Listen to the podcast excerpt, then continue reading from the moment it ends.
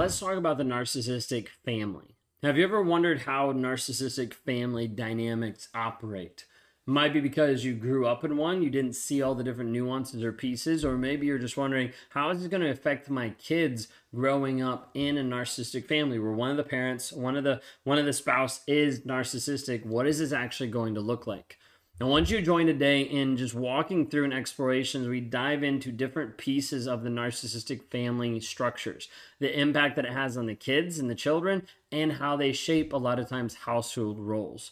If you guys are new here, my name is Ben Taylor. I'm a self aware narcissist on this channel to provide awareness and ultimately to help break people free of narcissistic abuse, the obsessive thinking about the other person, the, the guilt and the shame of being stuck in a toxic relationship, wondering if you're the toxic one, all those and more we dive into to help you actually break free.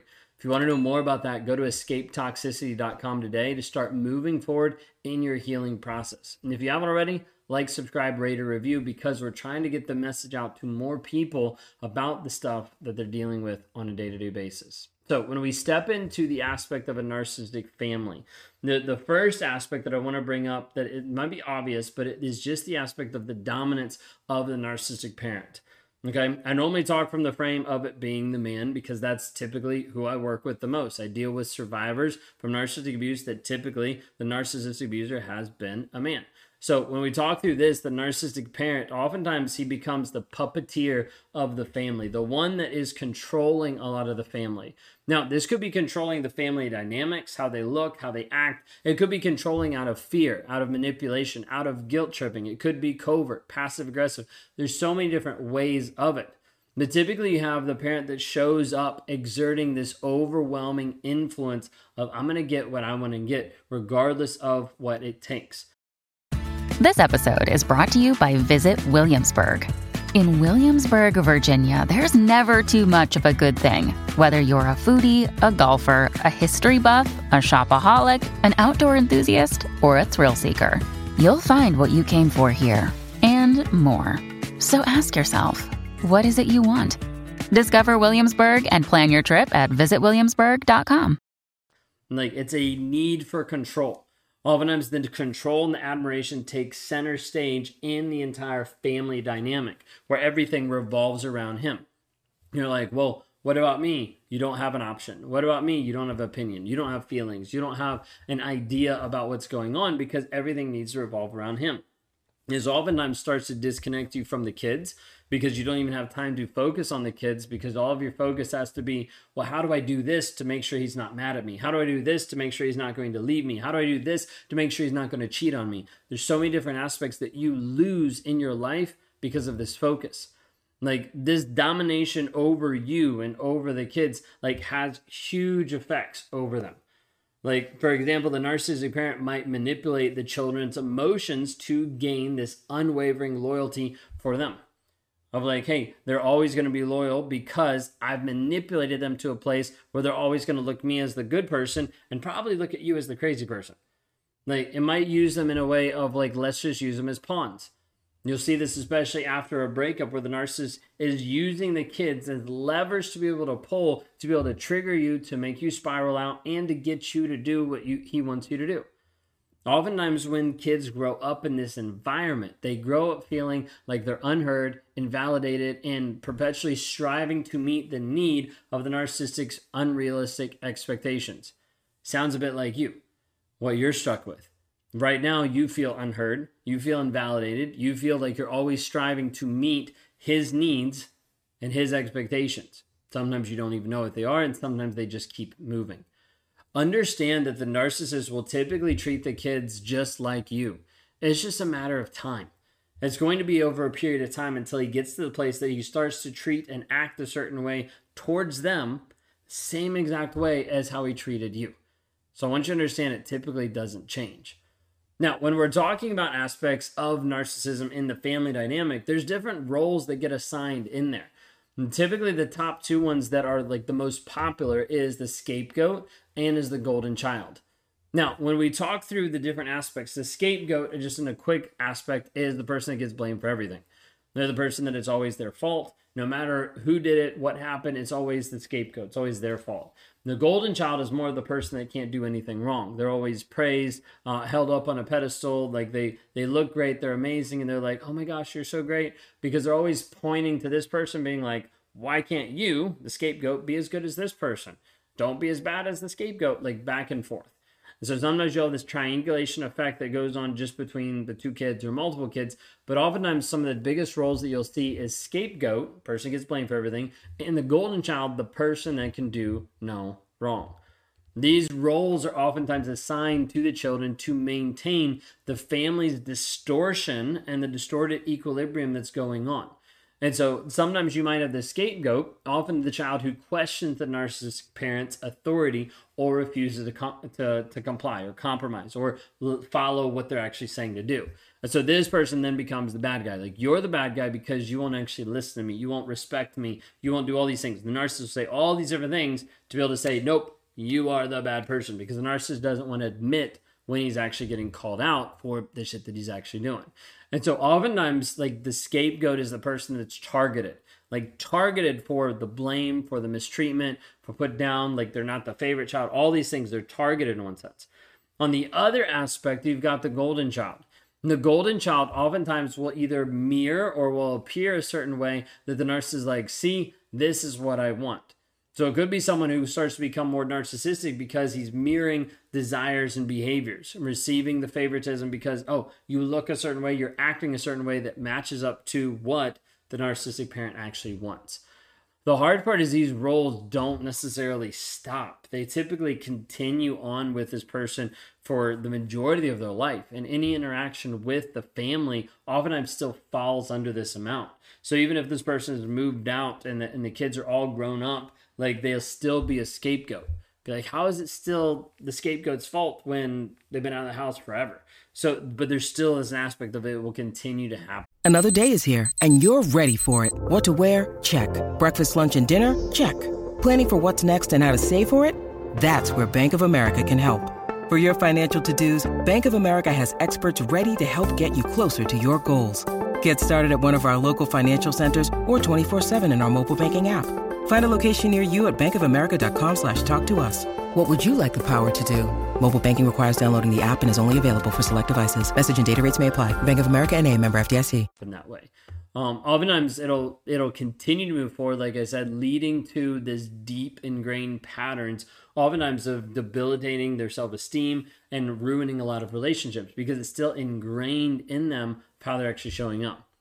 So like think of it like this the scapegoat might struggle with low self-worth and the golden child may develop narcissistic traits. So like sometimes you see polar opposites of what happens inside the relationship of how they show up later down the road. Then you also have enabling and codependency. And this is like the silent support system that's going on inside the narcissistic family. What I mean by that is oftentimes it includes an enabling parent who consciously or unconsciously supports the narcissistic behavior. Sometimes this is the survivor in the relationship that's just trying to survive, just trying to minimize the impact that it has on them. And as a result, it also hurts the rest of the family as well. Uh, oftentimes, this is where you start making excuses for his behavior. You start justifying it, not just to yourself, but you start justifying it to the kids. And oftentimes it starts where you're covering up things, where you're moving stuff aside. You're like, it's not that big of a deal. You're minimizing the abuse that's happening to you and also to the kids. You won't heal that way. And there's no way for you to heal when you're still like entrapped in this bed of lies from the narcissist and then lies that you're telling yourself about the situation to feel better about what's actually going on. So oftentimes this will set up a dynamic in the family for codependency where not just you, but the kids will start to be codependent. Typically, one of the things that I'll say and what we've seen is when you have two kids growing up in a narcissistic household, they have the highest chance of either becoming codependent or becoming narcissistic. Sometimes scapegoat and golden child match up with that, but typically it'll move into a place of codependency because you were brought up in a toxic household. So that's what you sought after. That's what you felt was safe or comfortable down the road. Or you started growing up and you got to a place where you were narcissistic because of the abuse and the things that already conditioned you to look at the world a certain way. So a lot of times it will set up, and when inside a narcissistic family, it sets up this role and this place for codependency. How many of you watching this video right now would say, "Hey, I realize I have codependency because of my childhood. If that's you, type in me into the comments just to show other people, like, hey, there's other people that are struggling with it at the same exact time.